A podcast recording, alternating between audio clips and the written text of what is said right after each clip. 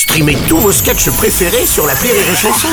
Des milliers de sketchs en streaming, sans limite, gratuitement, sur les nombreuses radios digitales Rire et Chanson. La minute non éducative d'Élodie Pour sur Rire Chanson.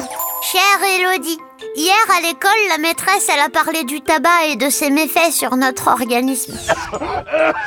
Elle nous a montré des photos de poumons de fumeurs qui ressemblaient à des vieux sacs dégueux. Et aussi des poumons de non-fumeurs, tout beaux, tout roses et tout propres, mais qui ressemblent aussi à des vieux sacs dégueux. Alors en rentrant à la maison, j'ai pris tous les paquets de clopes que papa et maman ils ont ramenés d'Espagne cet été et j'ai tout mis dans la cheminée. Papa et maman, ils étaient pas vraiment ravis que je leur sauve la vie. Ils ont dit que c'était pas facile d'arrêter. Alors moi, j'ai dit bah arrêtez de sucer son pouce non plus, c'est pas facile et pourtant vous m'avez obligé.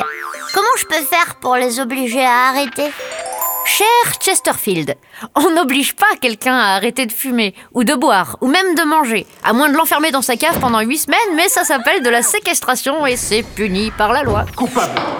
Tes parents doivent prendre eux-mêmes cette décision et s'y tenir. Il existe plein de moyens comme les patchs, les chewing-gums à la nicorette, l'hypnose ou le manque d'argent. Tu peux aussi leur faire part de tes inquiétudes en leur disant que ça te ferait plaisir qu'ils prennent soin de leur santé. Mais attends un peu avant de leur adresser la parole, car vu ce que tu viens de faire, leur énervement sera supérieur à leur amour pour toi pendant encore quelques jours. Enfin, le plus beau cadeau que tu puisses leur faire, c'est de ne jamais fumer toi-même. Préfère plutôt les fraises tagada ou le sirop de grenadine, c'est moins risqué. Allez, bonne journée, Chesterfield.